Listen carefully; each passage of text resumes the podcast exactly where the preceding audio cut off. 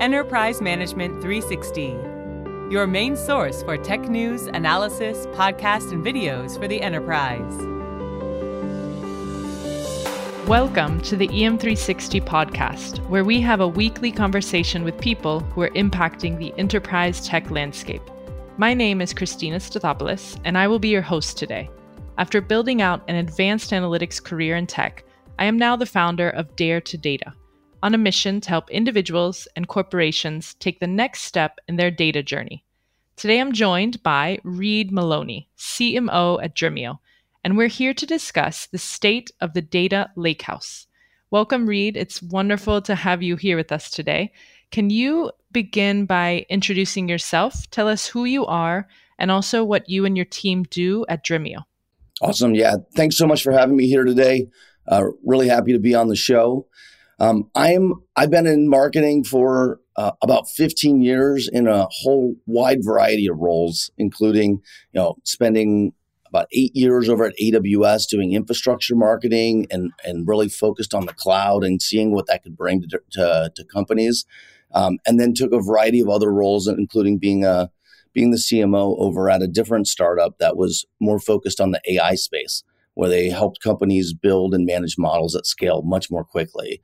And now I've been over here at Dremio, and it's been such an exciting experience where we've been allowing companies to expand their use of analytics across their organizations, bringing uh, a data lakehouse, which is obviously what we're going to talk a lot more about today, unifying their data across the lakehouse, and then bringing self service to their organization so that they can uh, improve how many customers are using analytics and then also how fast they're able to get insights. So we're really excited to talk to you about how quickly this trend is being adopted in the market right now, um, really based on how customers are getting value out of it. Yeah, it sounds like you've had a wide variety of experience that brought you to to Dremio.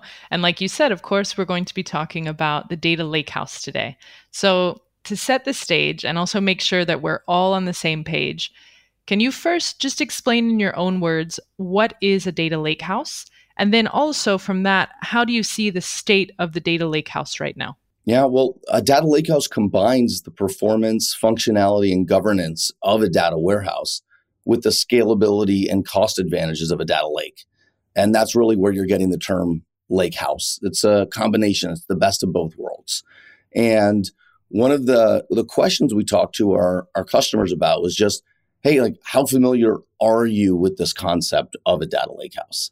And there are obviously multiple different definitions that are out there, but they all sort of bubble down to the same thing. The best of what a data lake provides, the best of what the warehouse provides. And now you really can do all everything you could do on a warehouse, you can now do on a data lake. And one of the questions that really showed that is how aware are you of this concept? And so when we asked uh, 500 different organizations, hey, how aware of you are of a data lakehouse? 85% said they are very familiar with the concept. And that really blew us away. Like it was much higher than we were expecting it to. And the only reason you would see awareness of a concept grow so quickly is really based on the value that it's adding into the market. So when you see things like different different terms or categories get adopted very quickly or awareness grow very quickly, that's usually due to to value differentiation compared to what the current state is in the market. Okay, that's i w- I'm actually surprised myself as well. You said 85% are aware of the data lakehouse concept. That's huge, and and it's grown a ton, I think, in the last in the last years. But the awareness of this concept that you explained um, for anybody in that 15% that's new to this, um, it sounds like you explained it like this hybrid data architecture that's delivering the best of both worlds. So it's combining the benefits of data warehouses and data lakes while maybe eliminating some of their weaknesses, right? Yeah. I mean, the, the term hybrid can be a little bit um, loaded. You know, for example, we actually allow customers to run a hybrid lakehouse, meaning they can run their lakehouse on prem or in the cloud or both. Whereas there's lakehouses that could be cloud only data lakehouses. So the hybrid element of this, just to make sure that everyone's aware, is much more about um, you're doing warehouse level functionality right on your data lake. So you never need to move, copy, ETL the data into a warehouse. You're just getting your analytics directly from the lake. Perfect. That's clear. And so we were talking about you you ran this survey, 85% are aware and really lakehouse adoption is surging. Many are moving away from maybe let's say a cloud data warehouse for example to a lakehouse. What are some of the reasons for this shift and this this growth in adoption? Yeah, so I mean some of the specific stats there is actually we have uh, 69% of our respondents said they'd be running more than half of their analytics out of a data lakehouse architecture in the next three years. And that, so that really says it's going to be, if it's not already, but it's going to be the predominant way or architecture, I should say, for how um, analytics are delivered across an organization. And the number one place where that data is coming from, you just alluded to, is from a cloud data warehouse specifically 42% of our respondents that said, Hey, where's the data coming from? Is it coming from an enterprise data warehouse or a cloud data warehouse or a data lake? Said, look, we're gonna we're gonna move the data from a cloud data warehouse to the lake is the highest percentage of all of them at 42%. And one of the things we keep hearing from our customers around cloud data warehouses is cost. And that that showed up as one of the one of the main reasons. It's not the only reason, but one of the main reasons that customers are moving to a data lakehouse. And in a data lakehouse architecture, they can put their data straight on the lake. They can get the exact same performance and the same functionality that they're getting out of a warehouse, but they don't have to spend all the time and effort of uh, moving the data from the lake into a warehouse and then supporting and managing the whole warehouse. So you can imagine that that takes a lot of cost out of the equation. And so when we talk to customers about that, more than half of our more than half of the respondents, so that's 56% in this case, think they're saving at least 50% with a lake house. And actually 20% think it's an even 76 to 100%. So 20% think they're getting, you know, we'll say one fourth to you know much higher levels of savings by adopting the data lakehouse. Okay, so the main thing is it's more cost effective, and it looks like as well that I read your mind about the the cloud data warehouse. Um, but yeah, so more more cost effective. And since we're talking about the the business side here, how can an effective lakehouse strategy be the key to digital transformation? So we when we look at digital transformation with our customers, so so much of that so much of the, their digital transformation is ensuring that they can get uh, data into the hands of as many individuals as possible. Now, obviously, they want to do that in a governed state. You know, they don't want everyone to have access to every bit of data, but they do want to eliminate data silos, and they want to make sure then that they the the users themselves can create the data sets that they need they can run dashboards and queries against that data, and they don't always have to come back to um, a large engineering team. You know, those engineers have lots of different projects they want to work on in the backlog.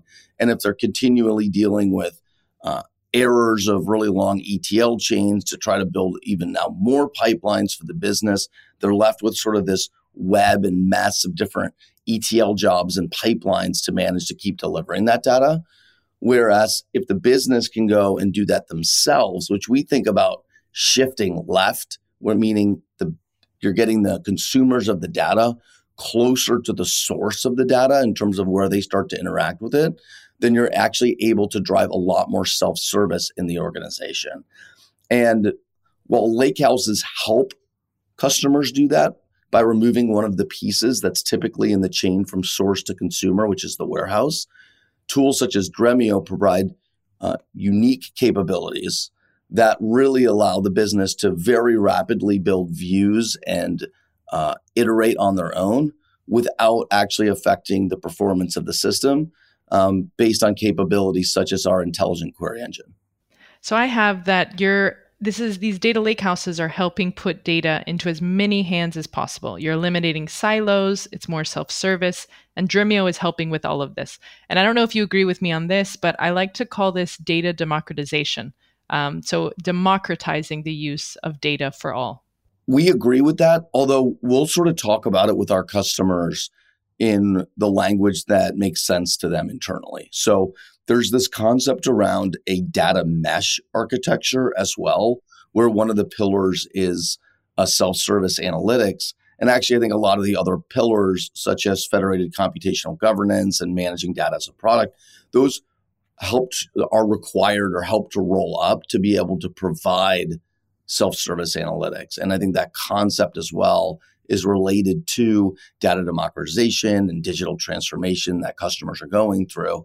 And sometimes we'll see customers approach us from uh, this is their entire organization. They're trying to move to this kind of concept, and sometimes they start more with a with a specific department, let's say such as uh, supply chain or something like that. Yeah, got it.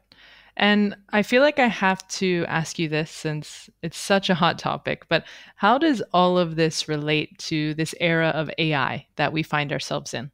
Yeah, so so I think in in two ways, which is I believe that AI has helped to drive the adoption of lakehouse architectures, but also lakehouses are often being used for AI. So uh, there's a little bit of, you know, the which one's driving which right now. And so from our survey, we ask customers, are you currently using your data lakehouse to support data scientists in building and improving AI models and apps?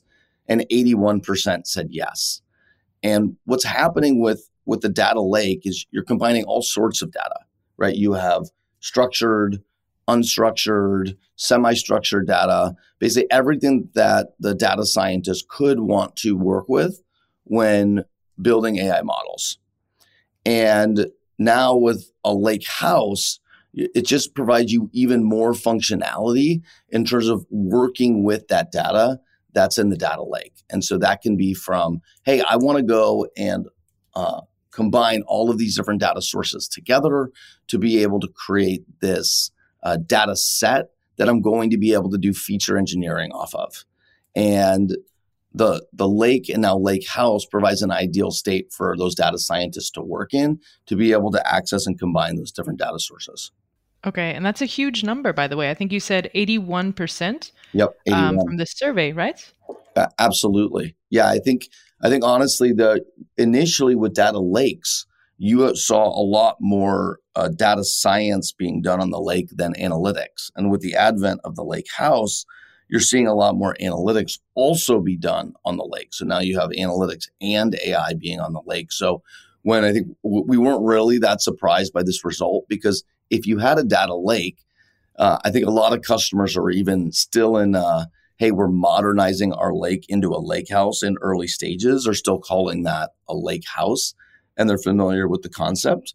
And so when you're asking about AI on the lake house, well, yeah, a lot of customers were already doing AI on the lake. So it makes sense to us that the uh, that the lake that the adoption of of AI workloads on a lake house would also be very high. Yeah, that does make sense. So using it a lot for both analytics and AI, machine learning. Yeah, I, I just think that the the analytics piece is actually the newer piece of the two in terms of the workloads okay. um, on the lake. And that's really what uh, this the, the advent of open table formats um, help to uh, allow, which is without the open table formats, you're only able to do read operations. You're only able to say, you know, t- tell me what's in this data set um, using SQL, and now and answer questions from the data that's there. But now with open table formats, you're also doing write operations and so that's giving you a lot more of the warehouse functionality uh, directly on the lake.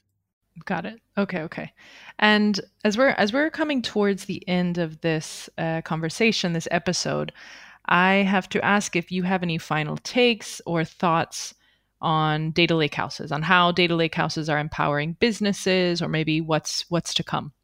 Yeah, and we touched on it a little bit earlier with self service and with uh, digital transformation, which is, you know, if there's no reason to do a lake house just to do a lake house, right? It's about what is the business driver of having a data lake house.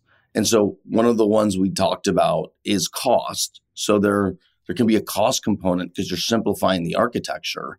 Um, but when we talk to customers, even if they're originally making the move from a cost perspective, the value most of them end up getting is from the self service piece. And so you need to be able to have a user experience that allows uh, the customers to be able to bridge multiple dat- data sources and then quickly create views and work off those views. But you also need it so that the performance of the system won't suffer as the business jumps into self service. And you need to be able to govern the platform as the business starts to move into self service.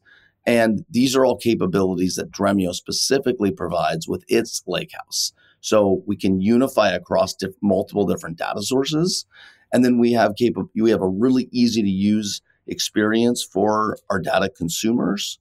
And then we allow the, um, the engineering teams to create uh, materializations of those views.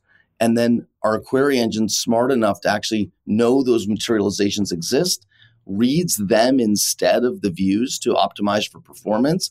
And they can do that without actually ever talking to the business. So they can just look for hotspots and manage performance of the system, whereas the business just keeps running and moving really quickly. And that's probably the most common pitfall we see within business units.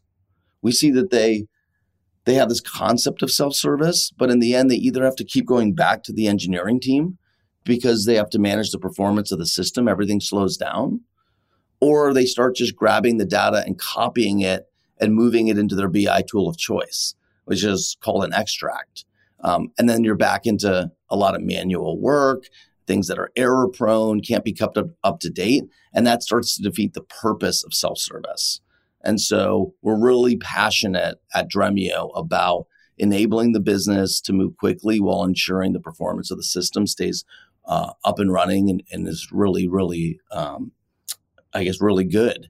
And uh, that that's really the one of the pieces that I think gets lost in the lake house conversation is not all lake houses do that. And uh, our organizations that, or say the organizations that really are striving for self service, uh, they typically end up uh, with Dremio.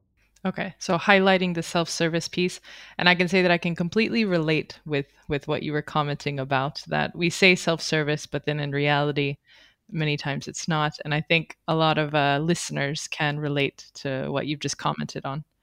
I mean, that's one of the reasons I've been out talking about the state of the data lakehouse as a CMO too, which you know versus uh, someone that's you know coming from the engineering construct, which is you know we we drink our own champagne with our own uh, Dremio data lakehouse, and we have this as we're still trying to add more data sources into our lake. Oh, wouldn't it be great if I could combine this and this really quickly? Oh yeah, it would. Well, as long as the data is just we have a we have a copy of that data from the source, from the from the application itself in our lake, like we can combine product and uh, marketing data together. And now, you know, our analysts can just go out and create, you know, the different views that they need of the data, and we can answer all the questions that we have about our business and start moving faster. So it's something that's near and dear to my heart, um, having you know, worked in a different data analytics capacities, both from you know the businesses that I've been working with, but also from my teams that have actually struggled with these same problems over the course of my career. Yeah, perfect. And I can I can hear the passion in your voice about this subject. So it sounds like it sounds like we all need to go check this out. Um, but thank you thank you so much for your time today Read. Really appreciate you coming on and and sharing your thoughts. I've learned a lot. I'm sure that everyone listening in has also learned as well.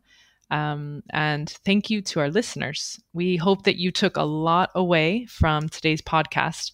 And for further information on what we've talked about please head on over to dremio.com d-r-e-m-i-o.com We'll be back next week with another episode in our podcast series. Until then, make sure you subscribe to this podcast on all major platforms. Follow the conversation on our socials at EM360 Tech on Twitter and LinkedIn. And for more great daily content, head on over to em360tech.com.